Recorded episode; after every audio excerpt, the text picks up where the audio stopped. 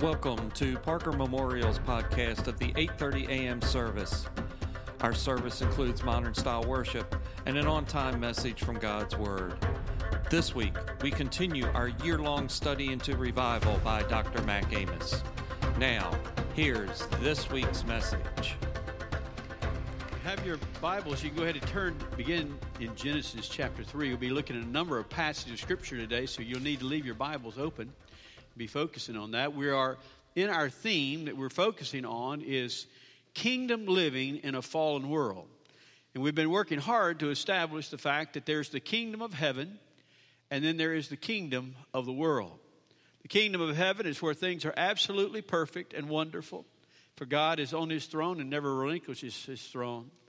The kingdom of the world was made perfect by God but God also placed it under dominion of man, and because man was disobedient, man sinned, and this world fell. And then dominion became the old enemy, and he's been the God of this world, the prince of the power of the air ever since, and this world is a mess. But God has not given up. God still has a plan, amen? And that plan is for the kingdom of heaven to eventually overshadow and conquer and invade the kingdom of the world.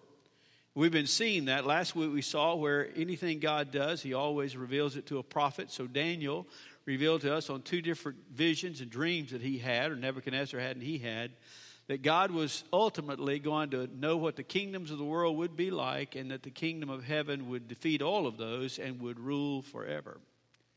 Well, I want you to know this that our God is a glorious God. He has attributes that only He has, and because of that, before there was ever the fall of man, before there was ever sin that invaded and entered into this world, I want you to know something.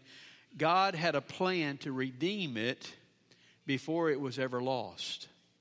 All right, do you hear me? God had a plan to redeem it before it was ever lost. God had a plan of redemption before Adam and Eve ever sinned. It, that's why it says that Jesus in the Revelation said, Jesus is the lamb slain before the foundation of the world. In other words, God, in his plan, already knew that his son would need to be a savior before he ever created us and before we ever fell. That's because he's an all knowing God. And I want you to understand something, and I want to share that with you right now that from the very time that it fell, God has been working and has been revealing his plan of how he would redeem the world. But also, since the very time that it fell and Satan took dominion, Satan has been working in every way he can and in every means he might have to be able to retain the dominion of the world. He does not want to give up this dominion. And therefore, anything that he can do, anything that he can plan, any way he can seek to destroy and kill and hinder the will of God and the work of God, he's doing that. And so you find out there's this battle, there's this war that rages. That's what the Bible is all about. Oh, there are characters in the Bible, but the, the real story of the Bible is there's this war that goes on between God and between Satan. Now, I want you to understand something about that. That's not a fair fight. All right? That's not a fair fight. Because these are not two equal gods. If you have in your mind that God is the good God and Satan is the bad God, and that the attributes that God has is what Satan has, then you have the wrong view of God and you have certainly the wrong view of Satan. There's a distinct difference between our God and the enemy. Our God has the attributes called the omni attributes. He is omnipresent. That means he's everywhere at one time. Satan is not omnipresent, he is only one place at one time. You understand that? Now it says he's the prince of the power of the air and the son of, uh, the son of light, so he has opportunity to travel back and forth, but he can only be at one place at one time. God's at all places at all times. You got that? God is omnipotent. That means He is all powerful. There is no limit to His power. Satan is not omnipotent. He is limited by what God will allow him to do. And then one of the things that I want to focus on today, and I really want you to think about, is that God is omniscient. That means He knows absolutely everything. From beginning to end, He has the eternal knowledge. He is God. And Satan is not omniscient. He doesn't know everything. Matter of fact, what he knows is a progression of what he learns.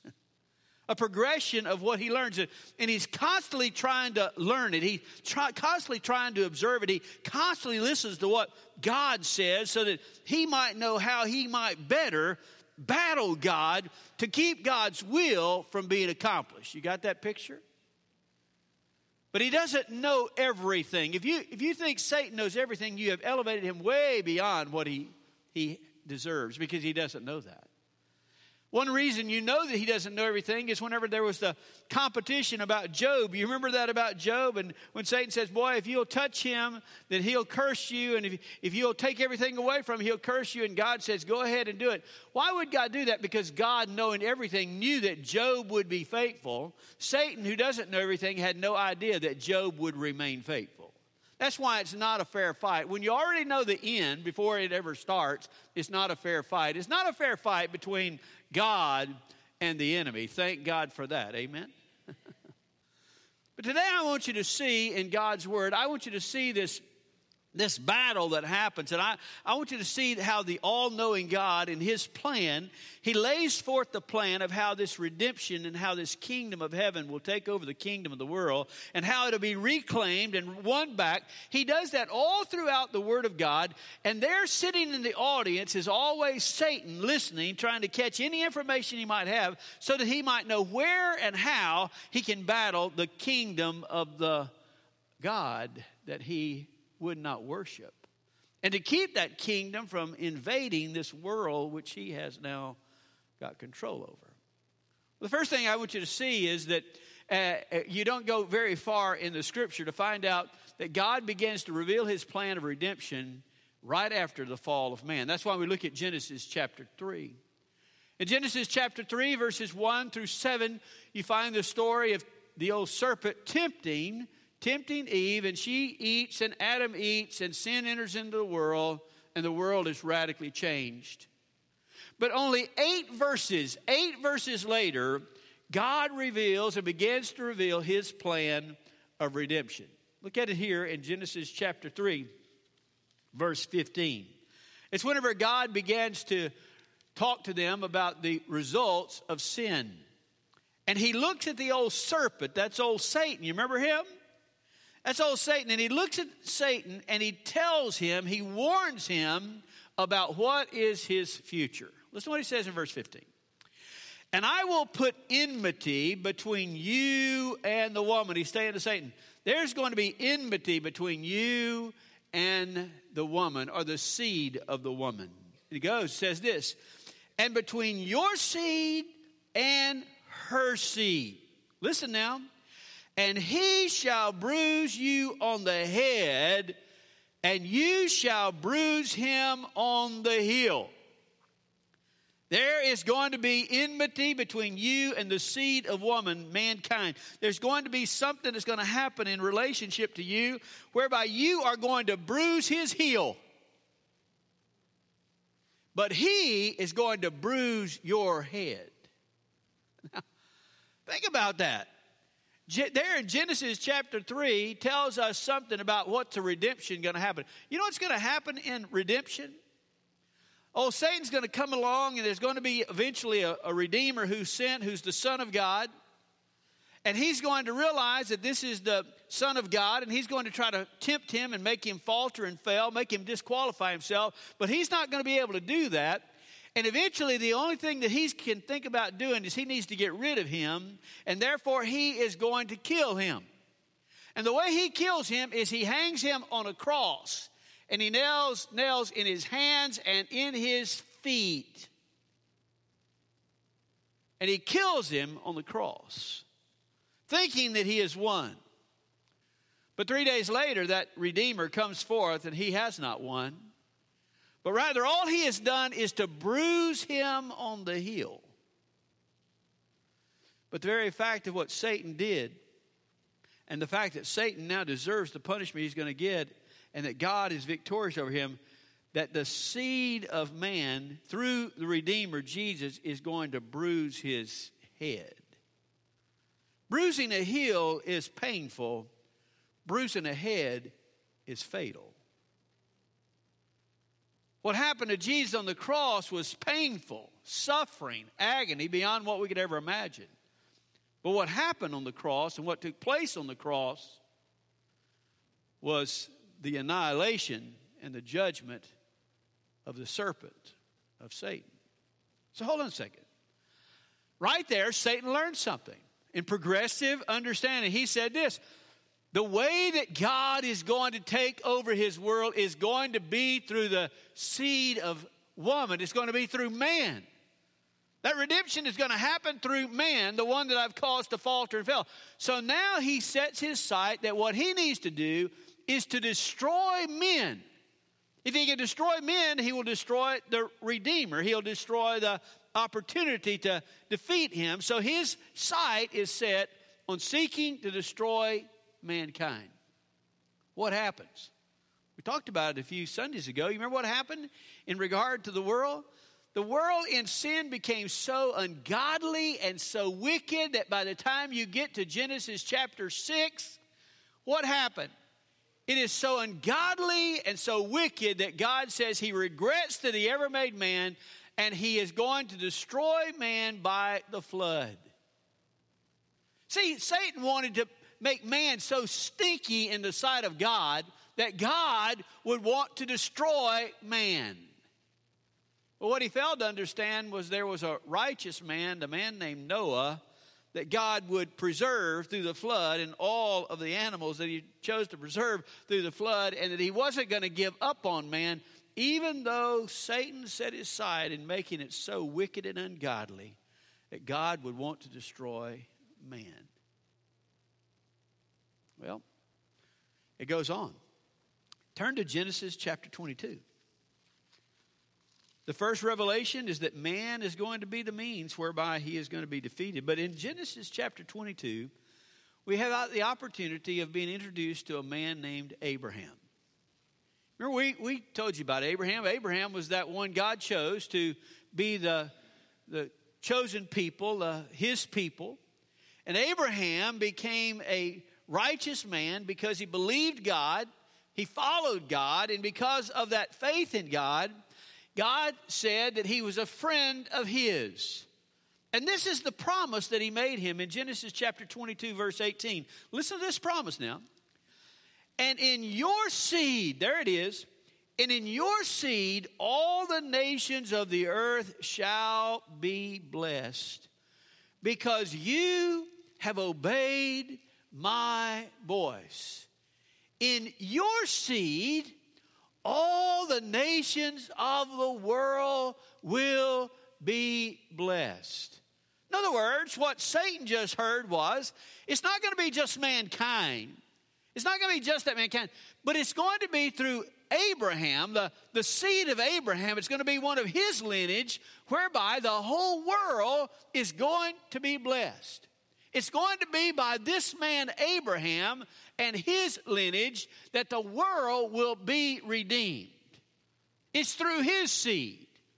And if you don't know who that seed is, Galatians chapter 3, verse 16 will help you understand that. Paul writes there, it says, And whenever God made the promise to Abraham, he did not say, Unto your seeds, he says, but through your seed, singular, all the world shall be blessed. For he was not talking about the all the lineage of Abraham. He is talking about one particular one who would come through the lineage of Abraham, who would be Jesus the Christ. Jesus the Christ would be the one that all the nations of the world will be blessed. Now, hold on a second. If that's true, now Satan knows this. It's not going to be just through man that the world is going to be redeemed and this kingdom is going to be won back. It's going to be through the lineage of Abraham. So now his sights are set on Abraham and all his lineage. He's going to have to focus on him and he's going to have to do something to him to keep his people and for the Redeemer to come from that group. So, what happens in relationship to that? Well, you, you, when you read the story of Abraham, you find all kinds of things. First of all, Sarah had a hard time getting pregnant. You remember that?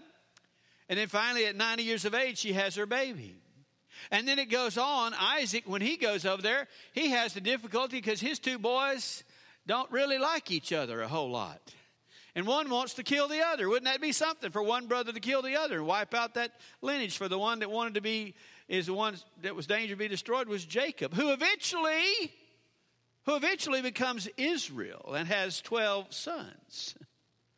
And isn't it interesting that, that the best son that he had, his name was Joseph, and somehow, in some way, those other brothers decided they didn't want Joseph around anymore. They thought they might kill him, but they decided they would sell him into slavery. Whose idea do you think that was? You think they came up with that's not their idea. Oh, Satan is behind all that. He took the best of what Abraham's lineage had and said, That must be the one. That must be the one. We're going to get rid of him. We're going to sell him in slavery. He's going to die in some prison in Egypt. But God overshadows that, doesn't he? God protects him in Potiphar's house. God protects him in the prison. God finally elevates him where? To be second in command all of Egypt. Why? It's because God knows what Satan doesn't know. That's a good thing. That's a good thing. Amen. And then through that whole process, he was able to bring all their people over to the land of Goshen in Egypt. And even though it was a famine, they were blessed and they multiplied and multiplied and grew. And man, they became a massive force that all of a sudden, the Pharaoh, who no longer remembered Joseph, decided that these, these Jews are going to be trouble for us. So they placed them in slavery. I wonder whose idea was that? And not only that, when you read in Exodus chapter 1, you find out that they become so many that Pharaoh then says to the people, You must not let the male children live. The male children have to be thrown into the Nile River. Now, why would he come up with that plan of, of destroying the male children? Because Satan knows it's through the lineage of Abraham, whereby that Redeemer is going to happen and come. So it's going to be through one of those males. Kill all the males. You get the picture? The more he learns, the more he can hone in on where that Redeemer comes from. Who is that Redeemer? Who, where is he going to come from? God knows, Satan doesn't know, but he's progressively learning more, and God just gives him a little bit more information along the way. Well, we know that God brought forth a deliverer, didn't we? His name was Moses. Whenever Moses came, he is instrumental in taking the children of Israel and getting them out of the land of Egypt, and they're going to travel to a land that is promised by God to them, and that Abraham had lived in before he died, and it was that promised land that they pursued. But on that journey through there, remember the Amalekites decided that they wanted to destroy the, uh, the children of Israel after they got to the Red Sea, and the Egyptians tried to destroy them on the other side of the Red Sea. Why is everybody trying to destroy them? Not because of the mind of man, but because of the mind of the enemy. He wants them to be destroyed. But right out there in the middle of the desert, God gives another word. Turn to Numbers chapter 24. I want you to see this. In Numbers chapter 24, this is when Balaam, you remember Balaam? Balaam, that unrighteous prophet, but God gives him a word. In the midst of that word, it's, it's, it's the strangest thing to me. It's encouraging to me that if God can speak to Balaam, he can speak to me. Amen? and God gives him a word about this redemption plan and about the Redeemer. Now, we've already seen it's going to be through man and it's going to be through Abraham.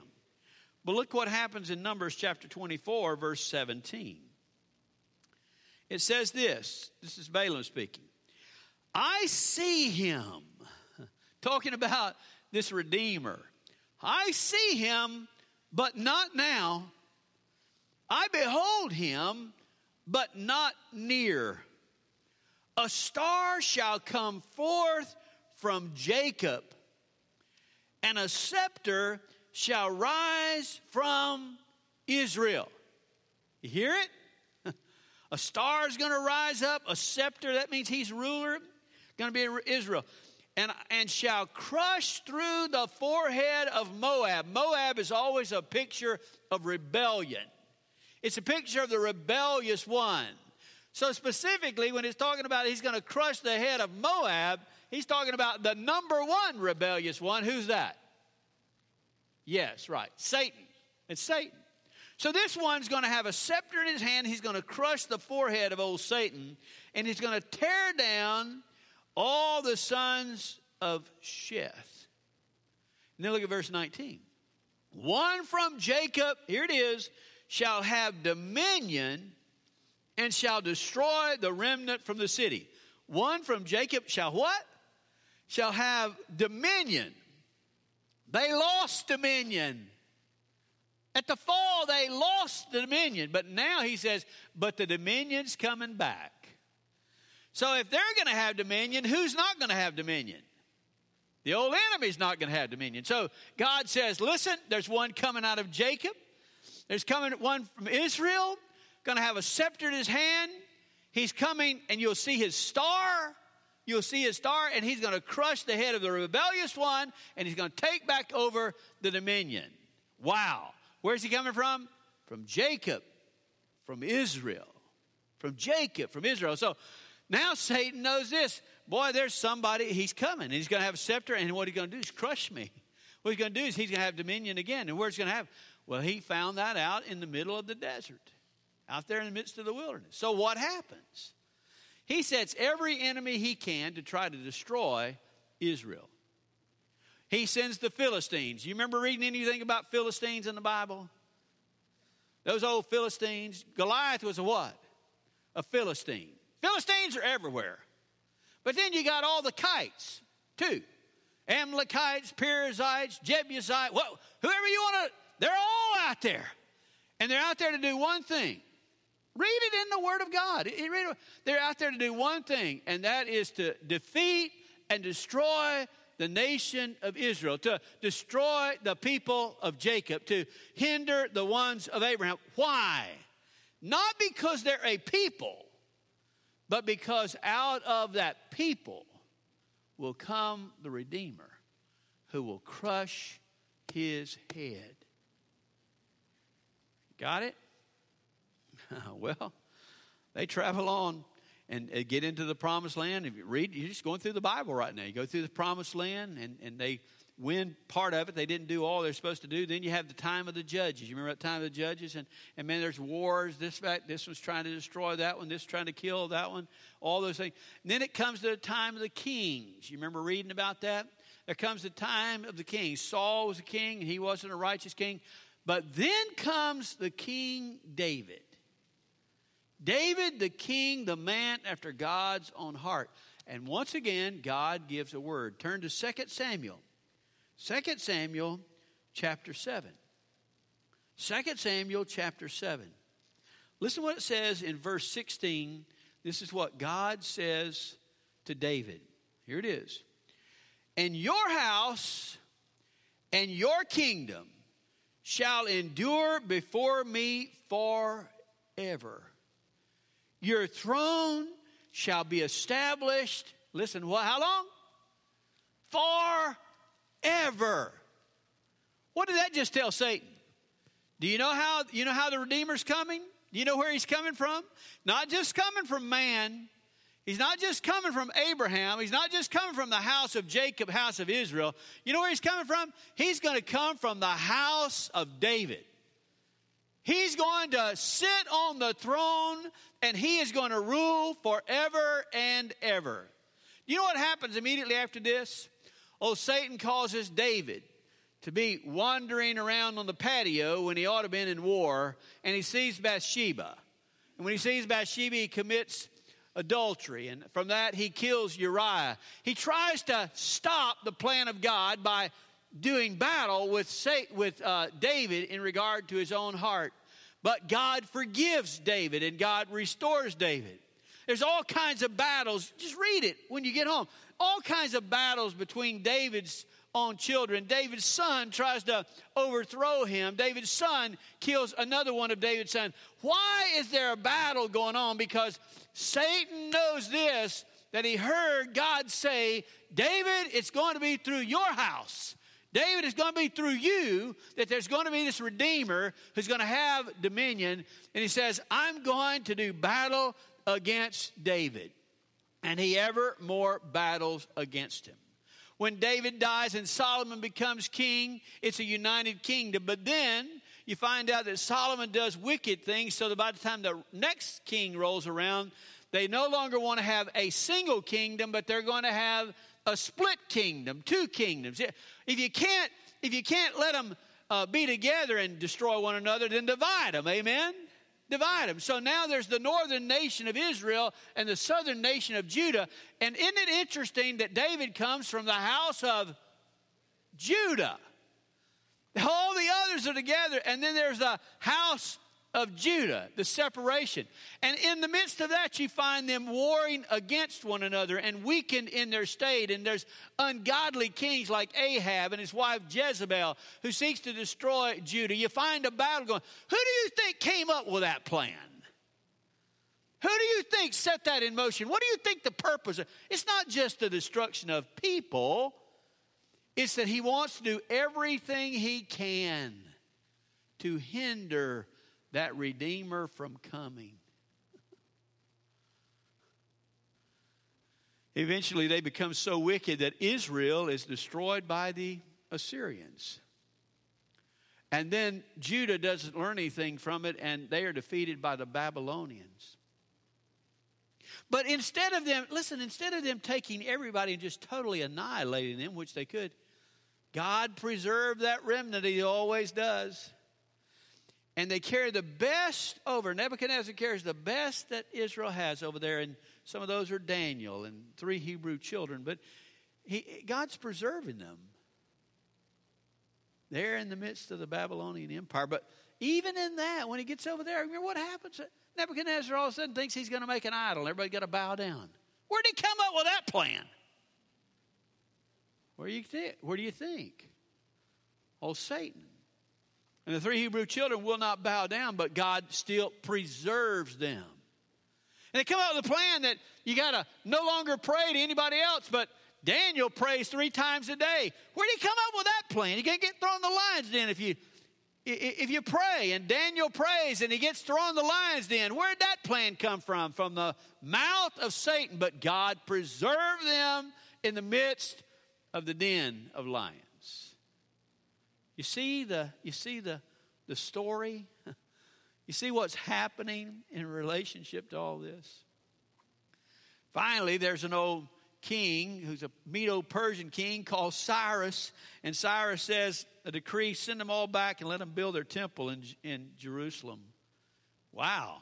God did something great there, didn't he? They come back, they try to reestablish. They never become a powerful nation. They're always battling one another. And then they enter into what is called the intertestamental period. The intertestamental period are 400 years of silence.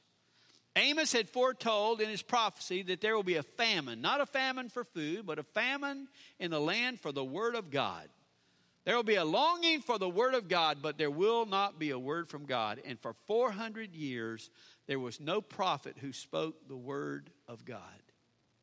400 years they never heard a word from God. But at the end of that period, hold on a second, listen to me now, don't lose me. At the end of that period, two very little known people. One was named Mary, and the other was named Joseph. From a pretty obscure city of Nazareth, certainly not powerhouse like Jerusalem. But there's Mary and there's Joseph. And they're chosen by God. That God is going that God is going to do something unique in them. And that is that he is going to bring forth a holy seed in Mary. She is going to have a baby and never had relations with a man, for it will be the seed of God. Interesting thing about Mary and Joseph, both of them are of the tribe of Judah and of the household of David and children of Israel and a part of the Jacob clan. And they're certainly human beings. Wait a minute. Sound like God must know what he's doing. What do you think? And there they are they have a baby, and that baby is born. Uh, and when that, when that baby when that baby is born, you find out in Matthew 2, chapter 2, look at it when you get home. There are some magi who come to see this baby. And they said, Where is the king of the Jews? For we have seen his star and have come to worship him. Just like Numbers 24 17 said, and there will be a star that comes from Jacob, and a scepter will be in his hand. You know who they asked that question of? They asked that question of King Herod, for they thought he would know. Herod had to have his wise men to look up in Scripture, and it says Bethlehem will be the place. It's prophesied Bethlehem will be the place where the baby is born. And he sends the Magi to Bethlehem, and they come and they find Mary and Joseph and the baby, and they worship him and give him gifts of gold, frankincense, and myrrh. But warned by an angel, they go home a different way rather than reporting back to Herod, who had wanted to hear so he could go as worship as well. And when Herod, when Herod discovers that they have deceived him, he sends forth his army to kill all the male children two years of age and younger, as he had ascertained from the wise men, to kill all of those baby boys. Where did he get that plan? Where did he come up with that devious plan? Satan speaking to him. Send an army to kill the boys, the baby boys, two years of age and and under in that region of the world. But I told you, God knows everything. Amen? It's not a fair fight. God had already woke Joseph up, told him, You go to Egypt. You go there till I tell you to come home. When Herod dies, he brings him back home and they settle in Nazareth. But what I'm telling you is, God preserves and Satan cannot win. Even though he is trying to keep it from happening, he cannot win. He cannot win because we serve a God who knows all things and who has all power, can move all hearts and move the world if it needs to. He needs to in order to preserve his plan of redemption that he said was going to happen from Genesis 3. And then you hear, hold on a second, then you hear breaking the silence of 400 years, a voice crying in the wilderness Repent! For the kingdom of heaven is at hand. That's 30 years after Jesus has been born. Remember, John's not but six months older than Jesus. You remember that? Just six months older. He probably didn't start his ministry till he was 30 years of age because people weren't even thought to know very much till they were 30 and respected. So he probably started his ministry at 30 years of age, and, and he had six months when he proclaimed, Behold, he's coming. He's coming. What you been waiting for? He's coming. And then he gets to see Jesus walk up to him and he says, Behold, the Lamb of God who takes away the sin of the world. And, and he baptizes, he baptizes Jesus. And when Jesus comes, listen, that sets in motion God's plan of invading this kingdom of the world with the kingdom of heaven. For the best heaven had was given on that first Christmas morning. And his entire ministry, his entire work, his entire redemption plan from the cross to the resurrection is all about the kingdom of heaven invading this world. Invading this world through hearts and lives who believe in Him, and ultimately one day invading this world as He brings redemption, draweth nigh, and brings to a culmination all things, and puts away all of the ungodliness, makes all things new.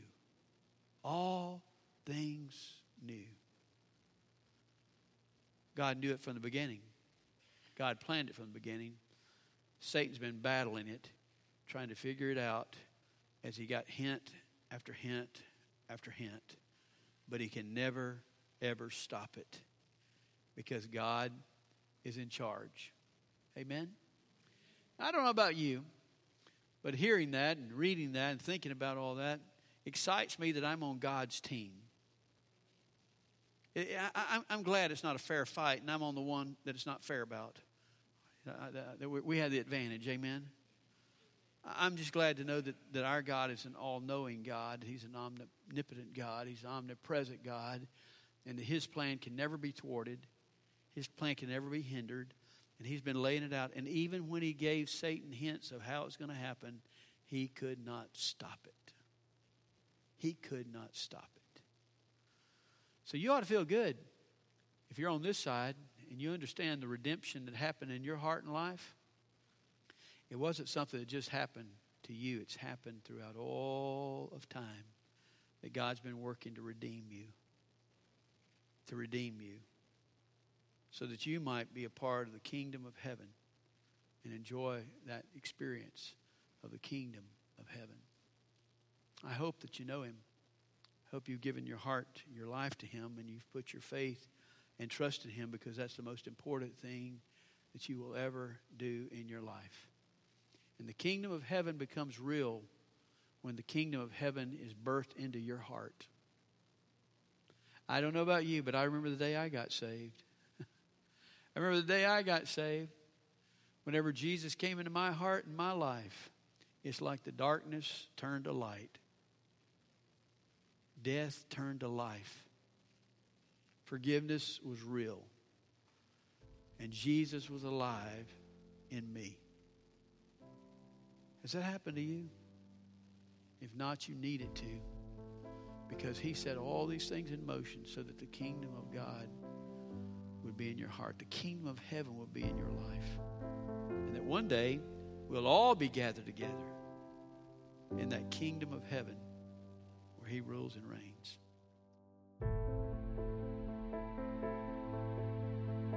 That concludes this week's message from Brother Mac.